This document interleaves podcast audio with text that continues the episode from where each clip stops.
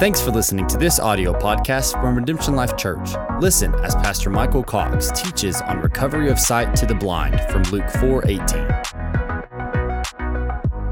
I'm excited. I'm so excited to jump in today. I'm ready to rock and roll. We need a miracle to take place today. So can y'all just agree with me? For mir- lots of miracles took place last week. I got calls and messages throughout this week. It's amazing. Guess what happens? When you pray for the sick, people get healed. Guess what happens when you don't pray for the sick? People don't get healed. I didn't say everybody got healed, but people got healed. More people got healed last Sunday than they would have if we didn't pray for the sick.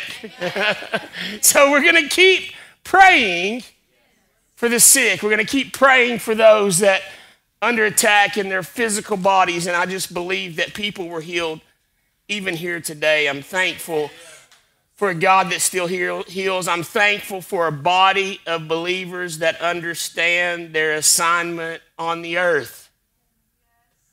We don't come in here to watch two or three people on the stage operate in their gifts. We come together for us all to operate in our gifts and none is more important than the other. And so I'm so thankful for a body. And we can do that because, all right, here's my goal. We only have a couple of weeks left in this series of It's 418 time. Do we even have that graphic? I noticed, uh, I don't think it's got, uh, there we go. Yeah, awesome. It's 418 time. We've been here since 418. April 18th, which was the day after Easter, God began to turn my heart on Palm Sunday, looking towards that day, and just that there was a significant uh, transition, a significant launching around that time. And I've given the backstory. You can go and look at, uh, go listen if you've missed. Uh, don't have time today, but um, so it, it's super exciting, and we have just a few weeks left. We've been going through Luke chapter 4, verse 18 but I'm hoping, I told you last week, sometimes I think we need more, less teaching and more impartation. And so I'm hoping that something will be imparted before we're finished with this series. And so we've only got a few weeks left, and, and I hope that I hope that this doesn't become a passage that you read and say that's awesome about Jesus. But I hope it's a conviction that you carry that this is who I am. And this is why I am on the earth for such a time as this. So let me do it again today. The Spirit of the Sovereign Lord is upon you because He has anointed you to preach good news to the poor. He has sent you to heal the brokenhearted, to preach deliverance to the captives and recovery of sight to the blind, to set at liberty those who are bound, and to preach the acceptable year of the Lord. Do you receive that? So let's say it together. The Spirit of the sovereign Lord is upon me because he hath anointed me to preach good news to the poor. He has sent me to heal the brokenhearted, to preach deliverance to the captives and recovery of sight to the blind, to set at liberty them that are bruised to preach the acceptable year of the Lord. Yes. I'm hoping that we'll wake up every morning and put our foot feet on the floor. Maybe somebody here has one foot. That was for you. It's possible. We're going to pray for creative miracles. You have one foot, we're going to pray for creative. But if you're when your feet hit the floor, I pray that we will begin to say, The Spirit of the sovereign Lord is upon me today because he has anointed me to preach good news to the poor, to heal the brokenhearted, to preach deliverance to the captives and recovery of sight to the blind, to set at liberty those that are bruised and preach the acceptable year of the Lord. What if we all went through our days believing that the Spirit of the Sovereign Lord was upon us? To do those things. Now, here's the miracle that we need. And I don't care, I'm not a respecter of how God wants to do a miracle. he's either going to have to make my notes, which are extensive, fit in a limited time span, or he's going to have to just tell me how to scrap the notes and just something else that will fit in a limited time frame. But we're just going to jump in, and my notes grew during worship. So that's, I was already needing a miracle, and then they grew. And that's concerning. So today we're going to jump in recovery of sight to the blind. Recovery of sight to the blind. Preach deliverance to the captives and recovery of sight to the blind. These two kind of go together deliverance of the capt- to, to the captives and recovery of sight to the blind. There's a spiritual connection there because captives were held in dark, dungeonous, captive places. And so there was a correlation with coming out of captivity and getting coming into the light. Okay, and so there's a correlation there. There is a definite um, physical um, element to this declaration that Jesus makes. Remember in Luke 4:18, Jesus is actually reading from the scrolls from Isaiah 61, right?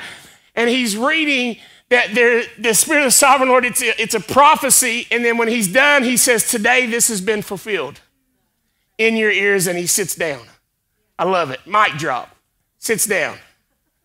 And so, but not only was this prophecy about, about physical um, blindness, it was about spiritual blindness, of course, right? But I just want you to look at Matthew chapter 15. You don't have to look, actually. Let me just tell you. If you're taking notes, take notes today because I'm not going to read everything on here. That's one miracle, all right? That's how we're going to get through, all right? Matthew chapter 15 just shows us that many brought crowds of people to Jesus lame, deaf, dumb, blind, right? And he healed them.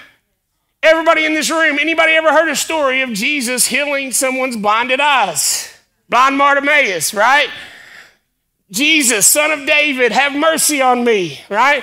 He healed blinded eyes. I love it in Matthew chapter 11 when John the Baptist sent his disciples to Jesus to ask, are you the Messiah or should we look for another? Now we know John is the one that said, Behold the Lamb of the world, right?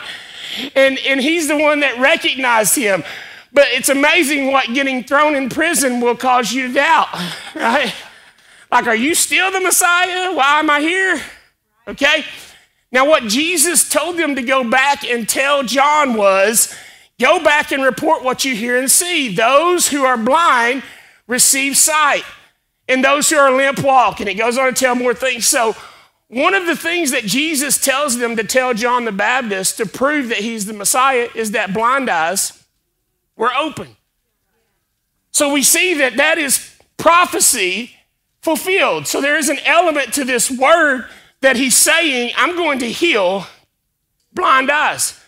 So, run with that. The Spirit of the Sovereign Lord is upon you to heal blinded eyes, to heal deaf ears, to heal lame legs. The Spirit of the Sovereign Lord is upon you to heal broken bodies. And so you are the anointed ones. Danny said it last week. We talked about it fishing. You are the Christs. I don't know how you say that plural, but we are the anointed ones on the earth, and He's anointed us to heal broken bodies. All right? Matthew 4 16 says, The people who were sitting in darkness saw a great light, and those who were sitting in the land and shadow of death upon them, a light dawned. John 8 12, Jesus spoke to them, saying, I am the light of the world. The one who follows me will not walk in darkness, but will have the light of life. John 1 5 says, And the light shines in the darkness, and the darkness did not grasp it. This means comprehend it.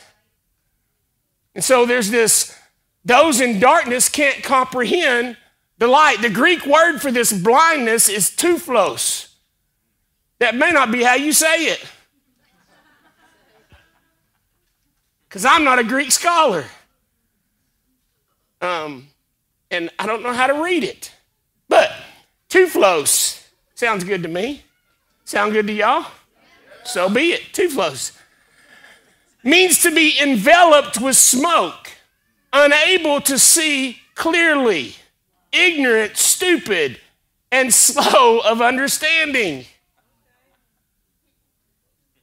You thought it was just, I got my eye poked with a stick, right? So it's not just getting your eye poked with a stick, it's some of these other situations that he came to heal. Is anybody in here thankful that he came to heal ignorance? right? Raise your hand, baby. Aren't you thankful? For me, not you. You have always been good. You've never been ignorant. All right? Uh, we just got back from like a honeymoon. My wife took me away for, it's supposed to be 48 hours for my birthday. I milked it into over 60. Because my mom was the child care, and I, she said, We got to get back. And I said, Well, I know the nanny. Let me call her, see if I can get us a little more time. And I was able. So people ask me today, Why are you smiling so much? I'm like, I've had an amazing week this week. It's awesome. So it is ignorant, stupid. Anybody glad Jesus came to heal stupid and slow of understanding? I'm so thankful. Matthew 6, 22 and 23 says, The eye is the lamp of the body. Some of this you'll remember from when we talked about the light. Um, when was that? Easter, before Easter? I don't remember. Had the little flashlight in here. Hope you remember what that sermon was about. I don't right now, but.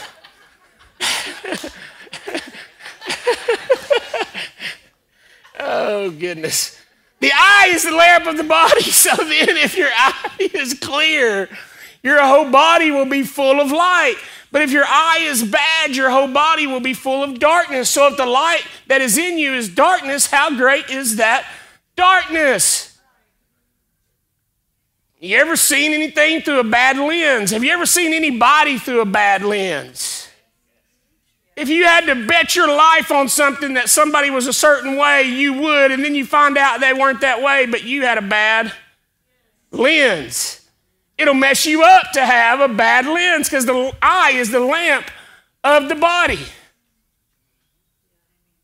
Did you know that Blindness is not just a problem with eyes, though. Proverbs 29 18 says, Where there is no vision, the people are unrestrained, but happy is he who keeps the law. The term vision refers to the complex of eye and brain. You know, you can have brain injuries that cause blindness. It's actually a very common cause of blindness. If someone's blind, many times it is because of um, an optic nerve injury or a place in the brain that processes the information injury. The eyes could be good, but they're not able to see. See, because you see things and the, these lights come in and these colors and all that but it goes through the optic, optic nerve to a place in the brain and it processes all that stuff and it actually makes a picture. It's like developing a picture. When it comes in, it's not even that. Isn't that crazy? But it goes in there and, and that puts it together. What's actually being able to be seen. I love the amplified version. Where there is no vision, and I love the parentheses in the Amplified Version, no redemptive revelation of God. If you've been around here for 10 minutes, you've heard me say this before. The people perish. Where there is no redemptive revelation of God. When we don't see Him rightly, we perish. And so there's this blindness of not seeing God rightly. Matthew 13, this is talking about the Pharisees, and in their case, the prophecy of Isaiah is being fulfilled, which says, You shall keep on listening, but shall not understand. And you shall keep on looking, but shall not perceive. For the heart of his people, of this people, has become dull. With their ears they scarcely hear, and they have closed their eyes. Otherwise, they might see with their eyes, hear with their ears, understand with their heart, and return, and I would heal them. So we're always seeing with our eyes, but we're not letting it process correctly in our brain. And so it's because we are letting it go through. I really think that lens that is the eye is the lamp. I think it's that processing ability of the eye that is bad, right? It's not that you can't read the word, it's not that you can't hear the word, it's not that you can't see God move, but somehow it does not process correctly with our lens being broken. In Genesis chapter 3, Verse 1 Now the serpent was more crafty than any beast of the field which the Lord God had made. And he said to the woman, Indeed, God has said, You shall eat from the tree of the garden. The woman said to the serpent, From the fruit of the trees of the garden we may eat, but from the tree which is in the middle of the garden, God has said, You shall not eat from it or touch it, or you will die. The serpent said to the woman, You surely will not die. What did God say? What did the serpent say? Surely not. For God knows that in the day you eat from it, your eyes will be open and you will be like God, knowing good and evil. Skip down to verse 13. The Lord said to the woman, What is this you have done? And the woman said, The serpent deceived me and I ate. So this blindness comes just like from the very beginning in the garden. There has to be a deception about the heart of God. It wasn't about how great the fruit was on the tree. It wasn't like, oh my gosh, I can't believe that because this is the most amazing. This is just that he didn't he didn't even have to appeal with that. There's not a lot of things that we lend ourselves to in the world that if you really just look at them are very appealing. Come on the ways of the world, the ways that end in like destruction and devastation, I mean, addictions and all those things are not very appealing. And so we, there's no way to make those things look appealing. The only way they can ever be appealing is if the heart of your father is attacked and you feel that like the greatest thing in the world is not there, not available, and not who he says he is then we just will go for anything. And so the, the deception in the garden was not this tree's so good you should forsake God and eat it. The deception was God doesn't really love you, God doesn't really want what's best for you. God just wants to oppress you and hold you down. You need to do something else. Well, I don't want to partner with anybody that doesn't like me, doesn't want to help me, doesn't want to promote me, so I'll do just about anything other than partner up with them. And so that's the deception that comes in. 2 Corinthians 4 4, in, those, in whose case the God of this world has blinded the minds. You see that language? Blinded the minds of the unbelieving so that they might not see the light of the gospel of the glory of Christ, who is the image of God. They need a redemptive revelation of God. They've been blinded in their mind. 2 Corinthians 11:3 but I'm afraid that as the serpent deceived Eve by his craftiness your minds will be led astray from the simplicity and purity of devotion to Christ. See that concern? I'm afraid you won't understand how simple it is. I'm concerned you won't understand because of the blindedness of your mind how simple it is. I'm afraid you'll overthink and overcomplicate this. I'm afraid when you're lost in captivity and in the world, you won't turn to God because you won't understand how simple it is, how easy it is, how welcoming it is, how much better it is. That's the greatest fear. See, we've got this thing. A lot of people are afraid that there's people that are going to not understand how bad they are. And we feel deputized to make sure everyone knows how bad they are, how bad their sin is, how much worse their sin is than ours. Right? And we feel like we need, uh, and, and we make fun of preachers if they don't preach hard enough about how bad people are. We say them they're sissified preachers. They don't preach the truth. They don't do this. They don't do that. They don't let people know how bad they are. And pe- some people's greatest concern and greatest fear is that the church is going to think they're good when they're not.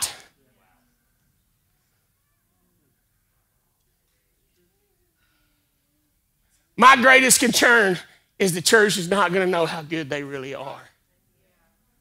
And I don't mean good in their own righteousness, but good because of how much God loves them, how much they're the apple of his eye, how much he pursues them and chases after them, how much power and authority that they have, even though they've fallen short, even though they've made mistakes, even though they should be disqualified. But he says, You're not. I've still chosen you. I've still empowered you. I've still equipped you. My spirit is upon you. Go out and preach good news to the poor. But we can't do that if we're constantly introspective because every time we go to church, you need to make sure you're not sinning. And our whole goal is to go out this week and try to find something else wrong I'm doing so I can make sure and fix it. I think we're blinded by this introspectiveness. 2 Corinthians 2:11 says in order that Satan might not outwit us for we are not unaware of his schemes. Ephesians 6:12 we wrestle not against flesh and blood but against principalities against powers against the rulers of darkness of this world against spiritual wickedness in high places. 2 Corinthians 10, 4 5, the weapons of our warfare are not of the flesh, but divinely powerful for pulling down, for the destruction of fortresses. We are destroying speculations and every lofty thing raised up against the knowledge of God. And we're taking every thought captive to the obedience of Christ.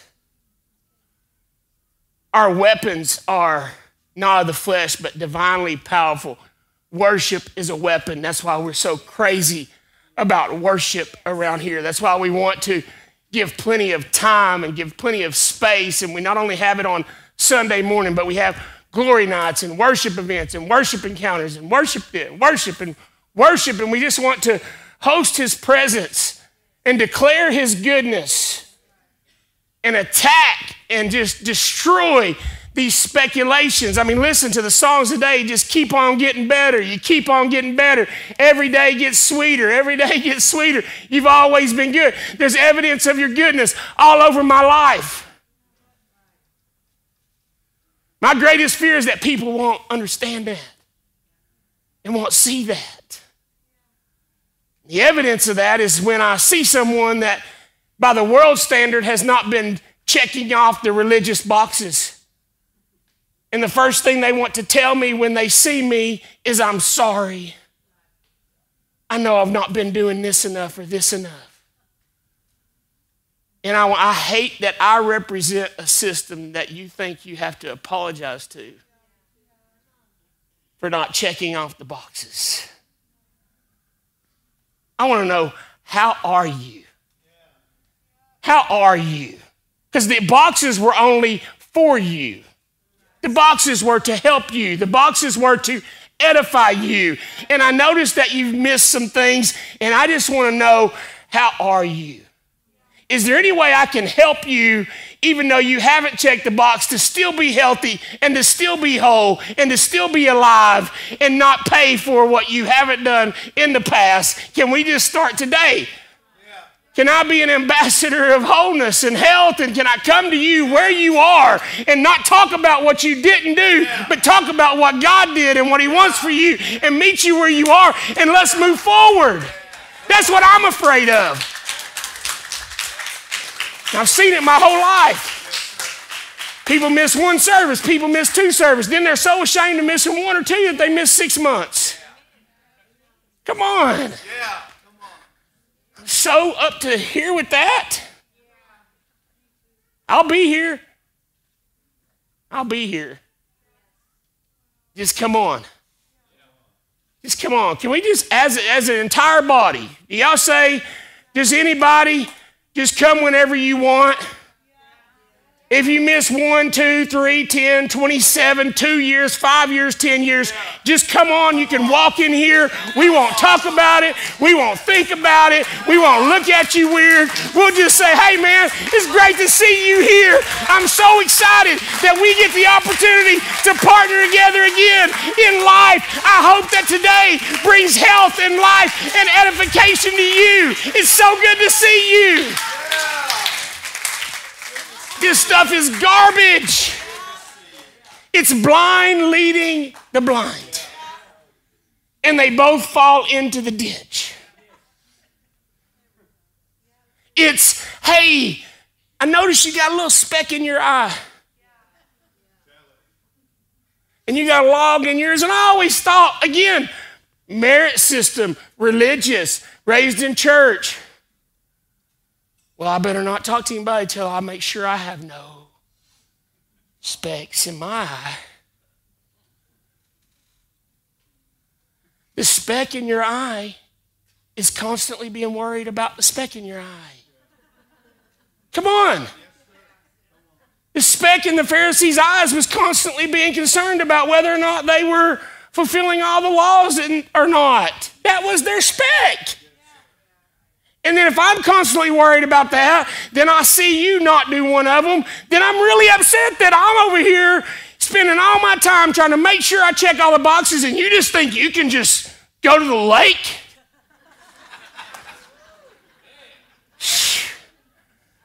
You should be as miserable as me. That's the message of the church to much of the world. You should be as miserable as us. Blind, blind. We can't even see God correctly. I wish people that couldn't see God correctly would shut up. I wish they would shut up. I really do. I wish I wish they would be quiet.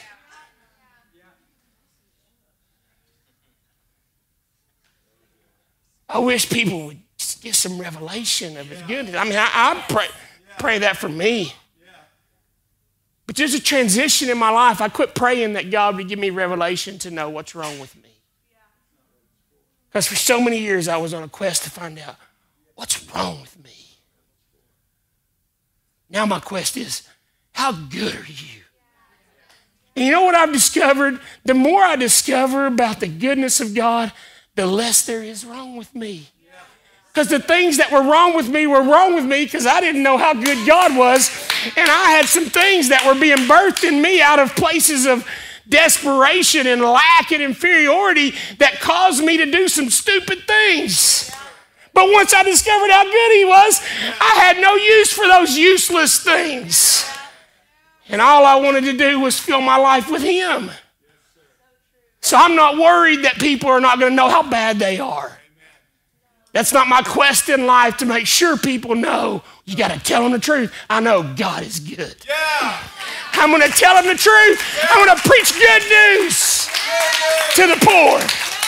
I'm going to bind up the brokenhearted and heal them and bring deliverance to the captives and recovery of sight to the blind. Set it limit. What about that passage of what Jesus was anointed to do? Looks like he came to make sure people knew how wrong they were. Which one of those lines? Tell it. Tell it. Let's be the Christ in the earth. Let's be the anointed ones that preach good news to the poor. But we got to get the speck out of our eye. You gotta, you gotta just, you gotta know how much he loves you. Been a thing the last few years, really started in recovery. I was talking with one of the guys that we were working with in recovery. And the Lord just gave me a revelation because he was a striver. He's actually gone now. He overdosed and died. But this young man, I told him, he was a striver, raised in a very strict religious background that he could never meet up to. So don't worry, he knew how bad he was. For everybody that says, if you don't tell them how bad they are, their blood's on your hands. Hey, he knew how bad he was. I just wish he knew how good he was.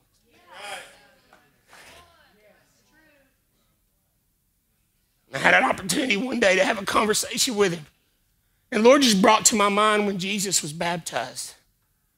You know, that was before he started his ministry, before he healed anybody, before he healed anybody, before he did anything significant that the Father should say, Yeah. Before he did anything, the Father said, This is my son, whom I'm well pleased. I pray for a revelation. I pray for a recovery of sight to the blind to where you see that the Father is saying about you, This is my son. This is my daughter. Not based on anything that they have done. And I am well pleased with them. You'll be amazed at the snares and the traps and the things that will fall off of your life just through that revelation. I was telling somebody this week, I think I was about 35 years old, and I've told this story a couple times probably. But I was in a place, and this, this was not on my notes, so here we are. This is another added thing. So just keep praying for that miracle. I think things are falling off. I just feel things falling out of the notes already, all right? we just to finish up right here.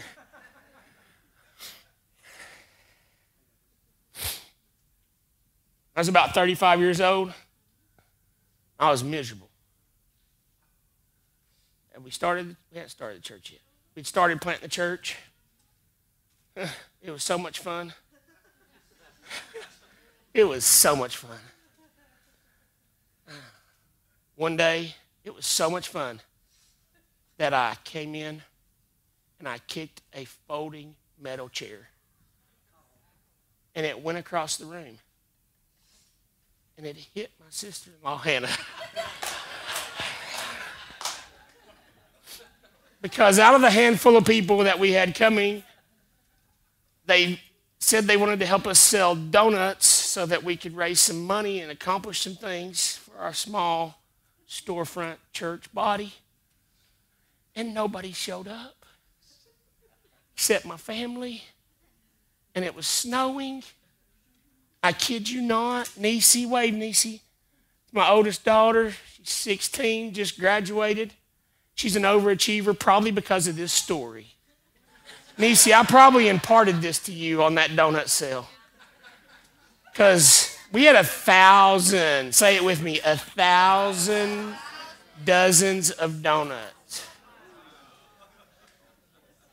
just my family and Paul and Chloe were with us, and Hannah was with us at that time. I don't remember if anybody else was with us at that time. And thousand. You can't even fit a thousand in vehicles. You got to make multiple trips, and you're trying to sell them a thousand. And we ended up at, we had went everywhere, you know the strip up in Gatlinburg is a good place, you know, especially if it's rod run, you know.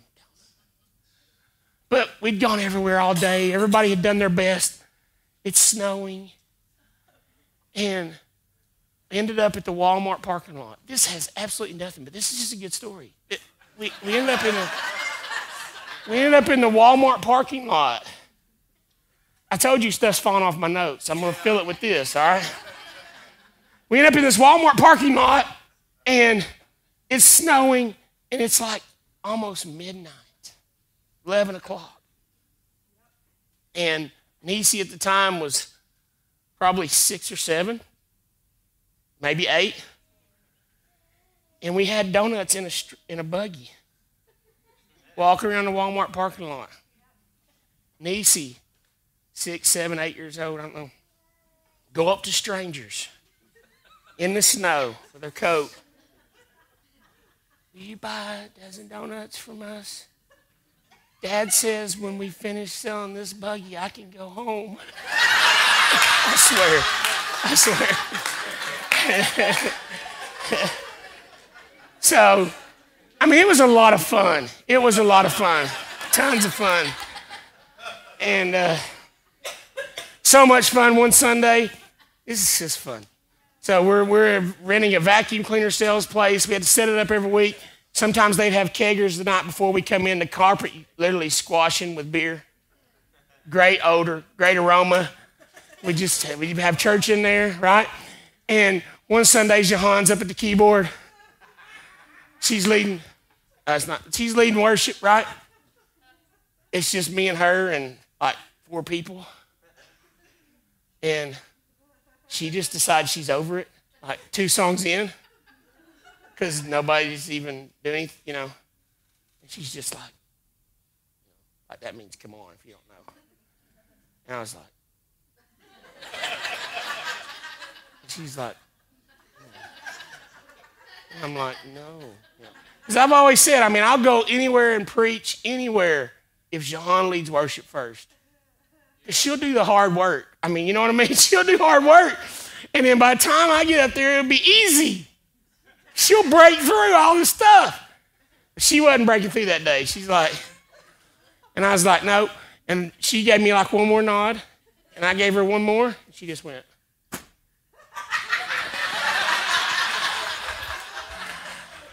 Walked off the stage. stage. Walked across the floor. and I walked up changed my sermon to submission.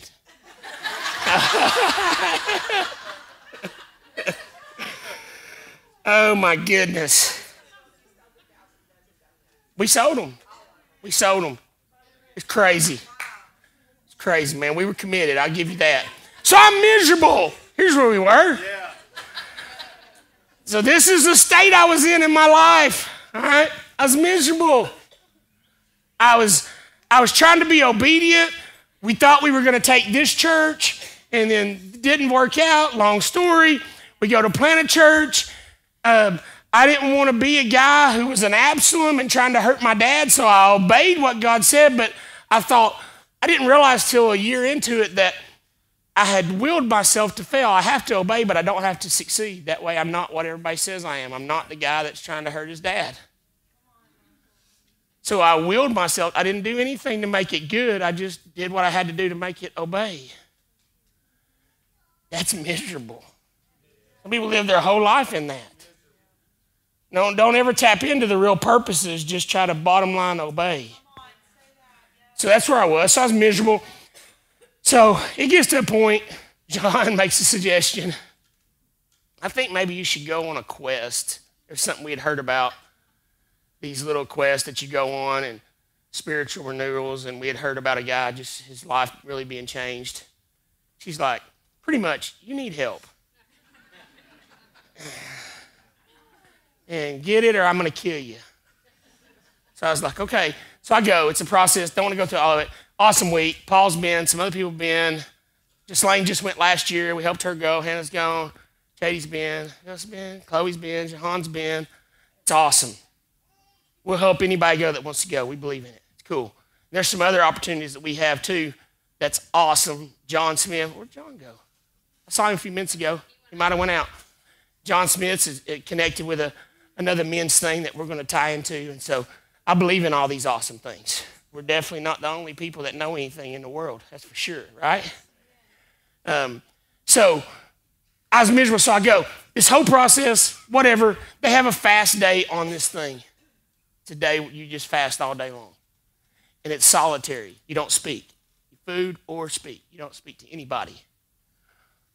So I went out on the fast day. Guess what? It fell on my birthday. So my birthday, couldn't eat or speak to anybody.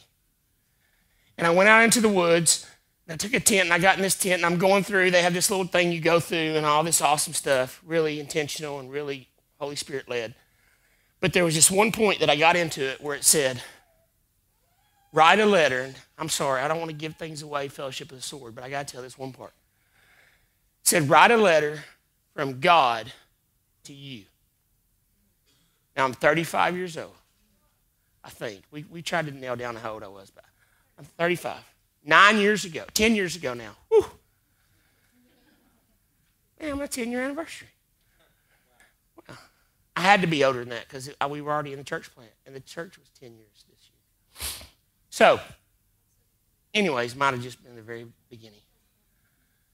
Oh, it's so important. It has to be right. We have to preach the truth. All right, eight years ago. So I was 37, even closer to now. You may not even want to come to church anymore if you know I was such a bad guy seven, eight years ago. But it doesn't matter. Hey, it's somewhere between five and 20 years ago. Okay? All right. Nine years ago. All right. My time, let's go. All right. So, I go out on this fast day. It says, write a letter from God to yourself. Now, I had already been through this place where we go sit in this seat, and it's a mercy seat, and we confess, and people are confessing some crazy stuff. Because, I mean, you don't have to be a Christian to go this, it's very open. There's guys confessing some stuff that made me blush. And they're confessing stuff, and I'm like, oh gosh, what am I going to confess? I'm perfect. You know what I mean? Like, Padre already busted me a few years ago and I confessed and stuff. Now I'm perfect. Like I'm a church planter. That means you're, I mean, you're God's gift to the earth, right? You're going to plant a church. I'm a church planter. The Lord really convicted Jahan and I through Padre's counseling when we got married. People ask why you have so many kids. Padre, it's his fault. If you don't like any of them, people are like, why do you have so many? I'm like, which one? Sometimes I say, which one do you think our life would be better if we didn't have? Just point to one of them. Well, I could never do that. Well, then shut up. Just love them, right? Just love them.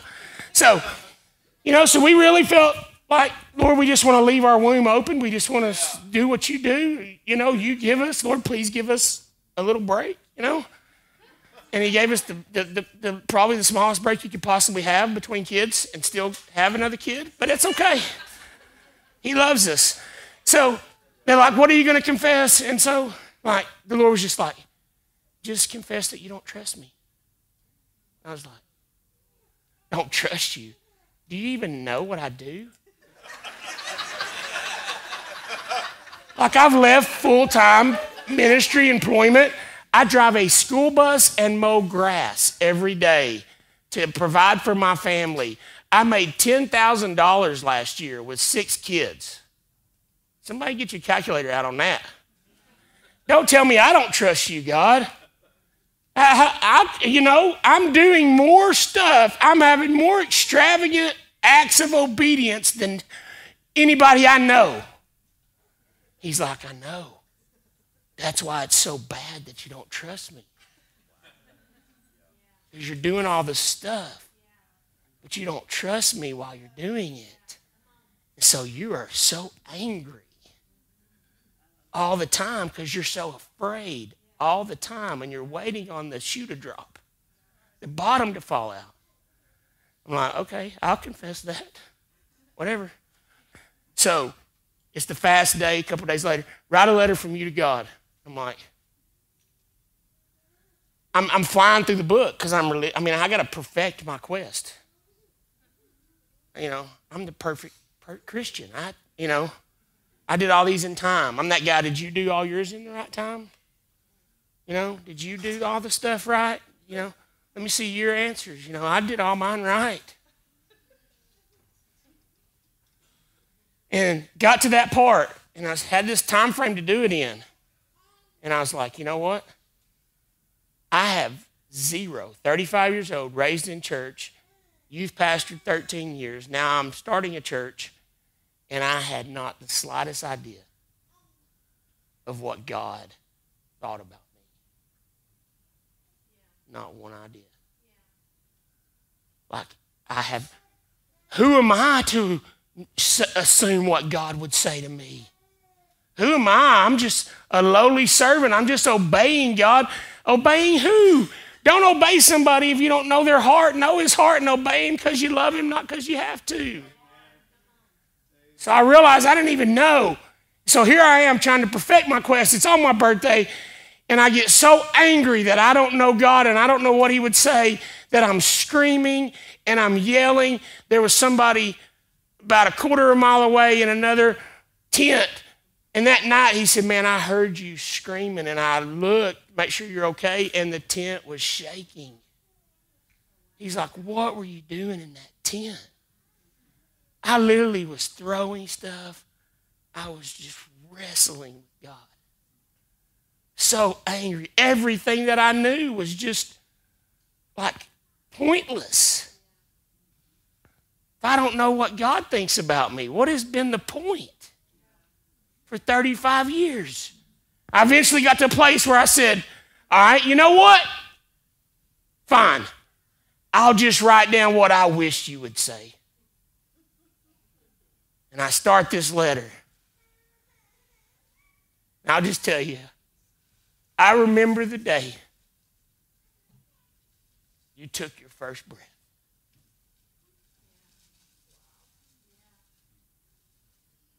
And I looked to the Father and I said, Look, there's Michael. Isn't he the most beautiful thing you've ever seen? He's going to be so amazing. He's perfect. And I walked through this whole letter, every stage in my life failures, mess ups, rebellion, sin. And I just wrote what I hoped he was saying in those moments. By the time I finished that letter, probably not even finished, about halfway through, I just started weeping uncontrollably because I felt the Holy Spirit just say, the reason why you want me to say all those things is because that's exactly what I think, and I've put those desires in you to match who I am for you. I had this revelation that these things that I hoped about God were hopes that had been born in God. Because He won't give you any hope that He can't fulfill. And for the first time, 36, 37, 35, who knows? I knew what God thought about me. And it wasn't tied to anything I had done. It wasn't tied if I did a, to if we had a good church. It wasn't tied if we were successful church planners. It wasn't tied if I had enough kids. It wasn't tied if I was a martyr enough. It wasn't tied to if I was broke enough and sick enough and, you know, struggling enough to get by, yet still holding on. He just likes me. Just loves me. And there was recovery of sight to the blind. A redemptive revelation of the Father that changed my life forever. Not that I don't ever get in that cyclical mindsets again and he has to break through again, but it changed my life forever so much I wanted to share with you. We're going to just end here. I can get this computer to come back on. Another miracle. There is a spider that dropped down off these lights. That's a promise, yes. Promise of death. I receive the promise and destroy the messenger. All right? That's right. Praise the Lord.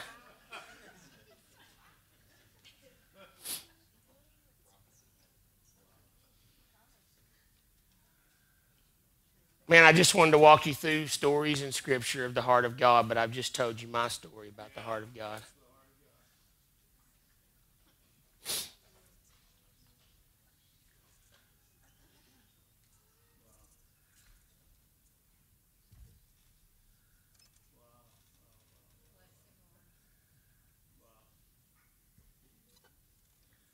This is during worship today. Every day gets sweeter and he just keeps getting better. Right?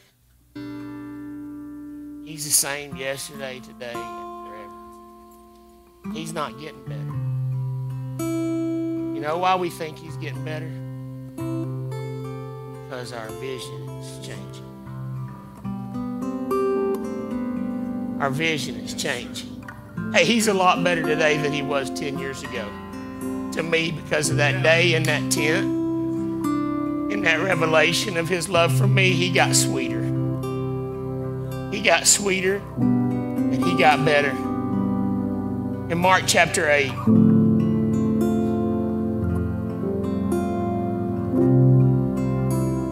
Jesus has just fed the 4,000 this time, seven loaves of bread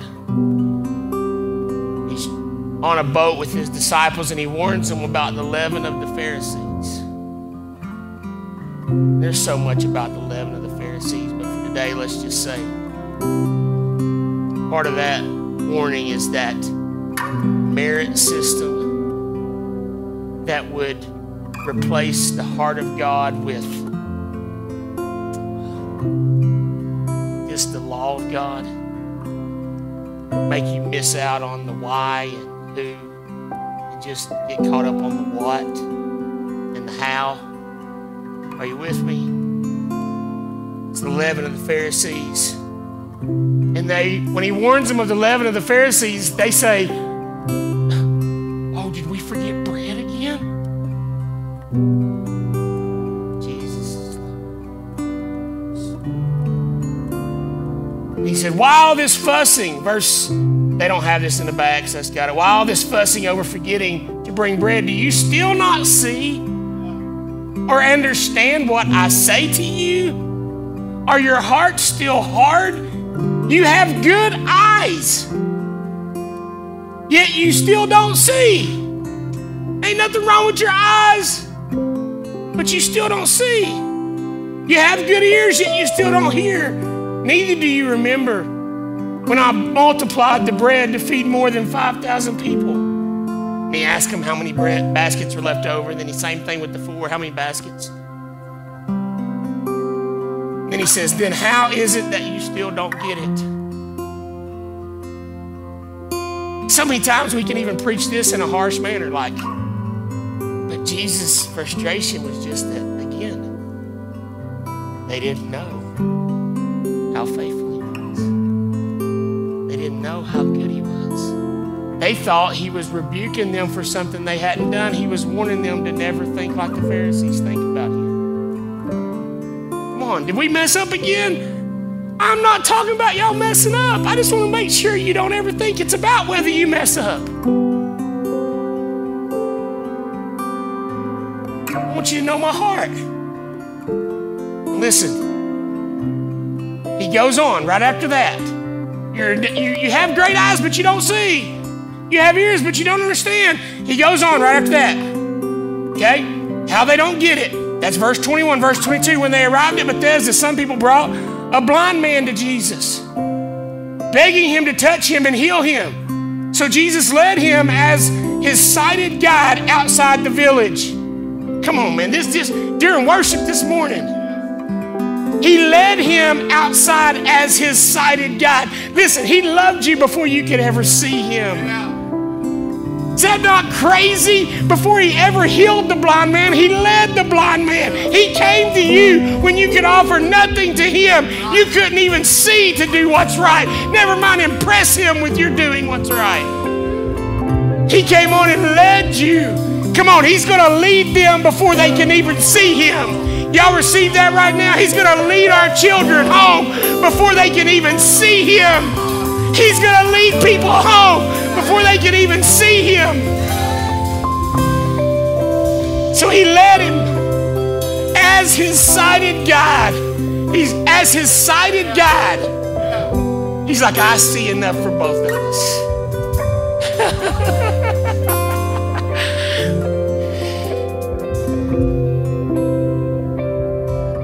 Where am I at?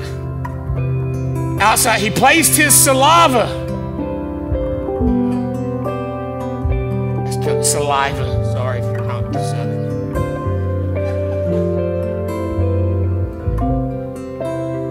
I forget sometimes that we have people that aren't southern. John, again, I mentioned John twice in this service. Me and John have breakfast one day this week. Where do you want to have breakfast? Where do you go to eat breakfast? People from the South. Thank you. I said, let's go to Cracker Barrel. He said, nah, not a fan. I said, oh yeah, I forgot. You're not from the South. We'll go to First Watch and you can eat avocado and toast.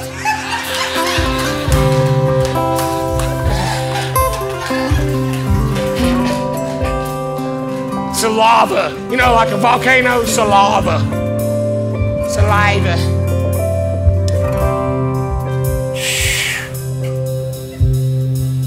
God, let me finish. I finished.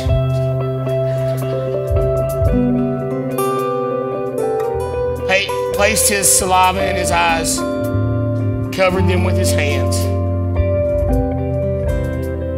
And I just want him to spit on me. Don't you? Gives a whole new meaning to that song that we like to change the lyrics because it's too too risque. Like heaven meets earth sloppy, wet kiss. Come on, I want it sloppy and wet all over every broken place in my life. Come on. Breathe on me, spit on me, put your hand on me. Because you love me so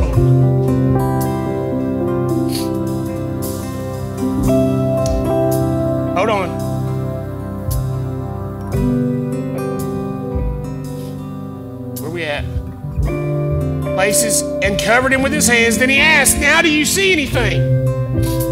Yes, he said. Praise the Lord. My sight is coming back. I'm beginning to see people, but they look like trees, walking trees. Jesus put his hand over the man's eyes a second time and made him look up. The man opened his eyes wide and could see everything perfectly. His eyesight was completely restored. Then Jesus sent him home. You think Jesus just didn't have the goods that day to heal him with one prayer? Or you think he just took the opportunity to teach his disciples something about being having good eyes but not being able to see? Come on, you see the stages? Come on, just embrace it, church.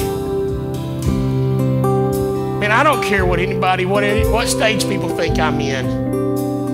I don't care I mean, it always says we're going to look through a glass darkly until we see Him. So I'm not at the perfect sight stage probably in my whole life, even though I just keep wanting to be. We keep wanting to get those names, those badges, and show where we're at in our walk and in our stage. Just be thankful that you're either blind and He still loves you, and He's still leading you to a place of sight before you even know it or that He's touched you. Hey, I'm thankful for every inferior revelation I've had in my life that's not the fullness, but it was in part and it did something to me to at least keep me in a place. All right? I'm thankful. Some of the things like are like God has had to deliver me from, but I'm thankful for a religious upbringing. I'm thankful for some of the things. And even though it may have been like men with trees, it was still, He had His hand on my life and He had touched me. And I'm thankful that you're here today because you're either blind and He's brought you here because He loves you, or you may be seeing men as trees and you're coming here to make sure you do the right thing, even though you're not really getting all the reasoning about the heart of God. Are you with me? Or maybe He's touched your eyes and you've seen something that, like, oh my goodness, I can never till my last day get enough of what I've seen. And it's given you faith and faith for more, more, more. Would you stand with me this morning? 1231. We thank you, Lord, for your miraculous power today.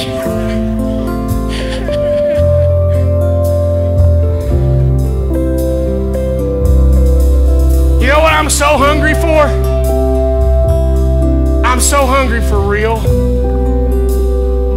I'm so hungry for people to be hungry. I don't want to have church where two people say, I want to be prayed for.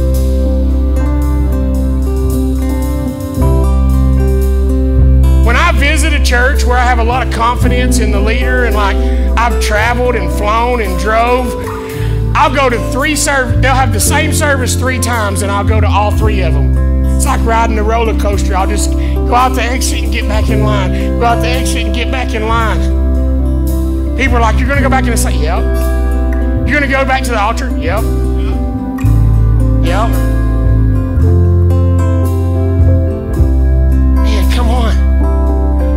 Such an expectation, guys. What I'm saying is, wherever you are in this journey, there's recovery of sight to the blind. There's so much more to see. It's as if at this point in your life, you haven't even opened your eyes. No matter how, no matter how, 45 years old, 35 years old, 67 years old, have you seen things in the last year of your life that you never saw any other time? Come on, recovery. Whoever would think that this sermon would be for Padre, Pastor Emeritus, Father in the house. Hey, I'm praying for recovery of sight to the blind. I'm recovering. Praying for a, a, a second laying on of hands, a, a spit on the eyes, a hands on your eyes. And I'm praying for new revelation, redemptive revelation, deeper revelation. The only thing I'm afraid of is that we'll be a people that, for whatever reason, think that there's not more, that he's not better, that he doesn't get sweeter, that he doesn't get better, that it's not more, and it's not better, and he doesn't keep getting sweeter. Maybe we feel invalidated, maybe we feel disqualified, maybe we feel it's for everybody else but me. Whatever the reason, I believe it is a deception of the enemy to outwit us and to rob us and to steal us and to kill from us. And if we would see, It reminds me of that old song, Open the Eyes of My Heart. I want to see you. I want to see you. I want to see you. I'm gonna, I just want to tell you listen, I don't know how long it'll take, and I don't know when we get there. I hope it's overnight. But a house that's going to see revival that changes a nation. Some, some of y'all may still be thinking that's not our call. I still believe it is to change a nation and the nations of the world. Look around. Wait, wait. This is a small. No, to change the nation, the nations of the world, because God can do it right here. If this group of people would get hungry, would get passionate, would believe, would believe that they haven't even tapped into the goodness of God, would quit believing the lies of the enemy, would start believing the Spirit Lord is upon me because He has anointed me to preach good news to the poor, to heal the brokenhearted, to live, preach deliverance to the captives and recovery of sight to the blind, to bring to pre- bring liberty to those that are bruised, and to declare the acceptable year of the Lord. But you know what? You first have to believe it before you can preach it, before you can pray it, before you can give it, before you can anything.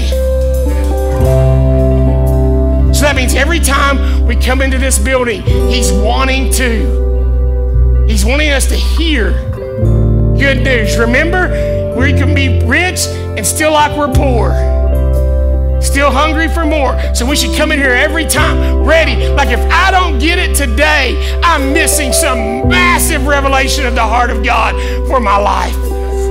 Not from a deficit place not from a striving place, from an excited place. There's a gift wrapped for me, and I'm going to make sure today, when we meet together as a body, that we bring complete fulfillment of the assignment.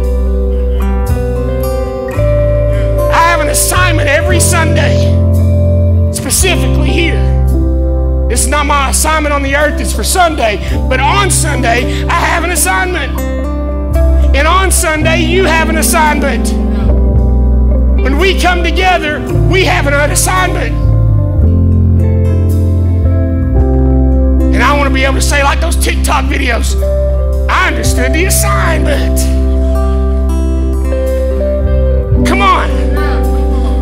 Understood the assignment I never leave here like I came because I understand the assignment on me, on this body.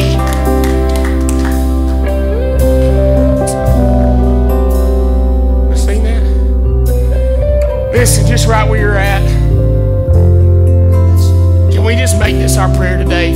Prayer team, if you'll come, if somebody wants specific prayer, just come on up, prayer team. Me just make this formal um, appeal. It's probably not on the website because it just now crossed my mind to do it like this.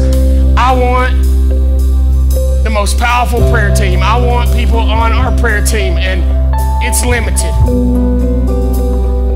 So if you want to, if you want to operate, if you want to be on the prayer team, if you want to pray for people, man, we've got training, we've got all kinds of stuff. We'll get a link on the website. I want you to go to that website, put it on. I want to build a powerful, powerful prayer team. Because if our body comes expecting, then we need a powerful prayer team ready to pray. Even though we all are the prayer team in our seats, but come on. Just come on up here and be on a prayer team. You'll alternate. You don't have to serve every week. Is that okay? So they're here if you want individual prayer, but we're just going to pray in our seats today. Whatever stage you're in. Maybe you feel like you're just completely blind, but hey, I just want to come by to tell you today that's okay because He's still leading you. He's led you here today for a miracle. He's led you here today for recovery of sight to the blind. Maybe even if you've been in church 35 years, you're still seeing men walk like trees. You're still kind of getting it, but there's so much religion in it and there's so much not understanding about it.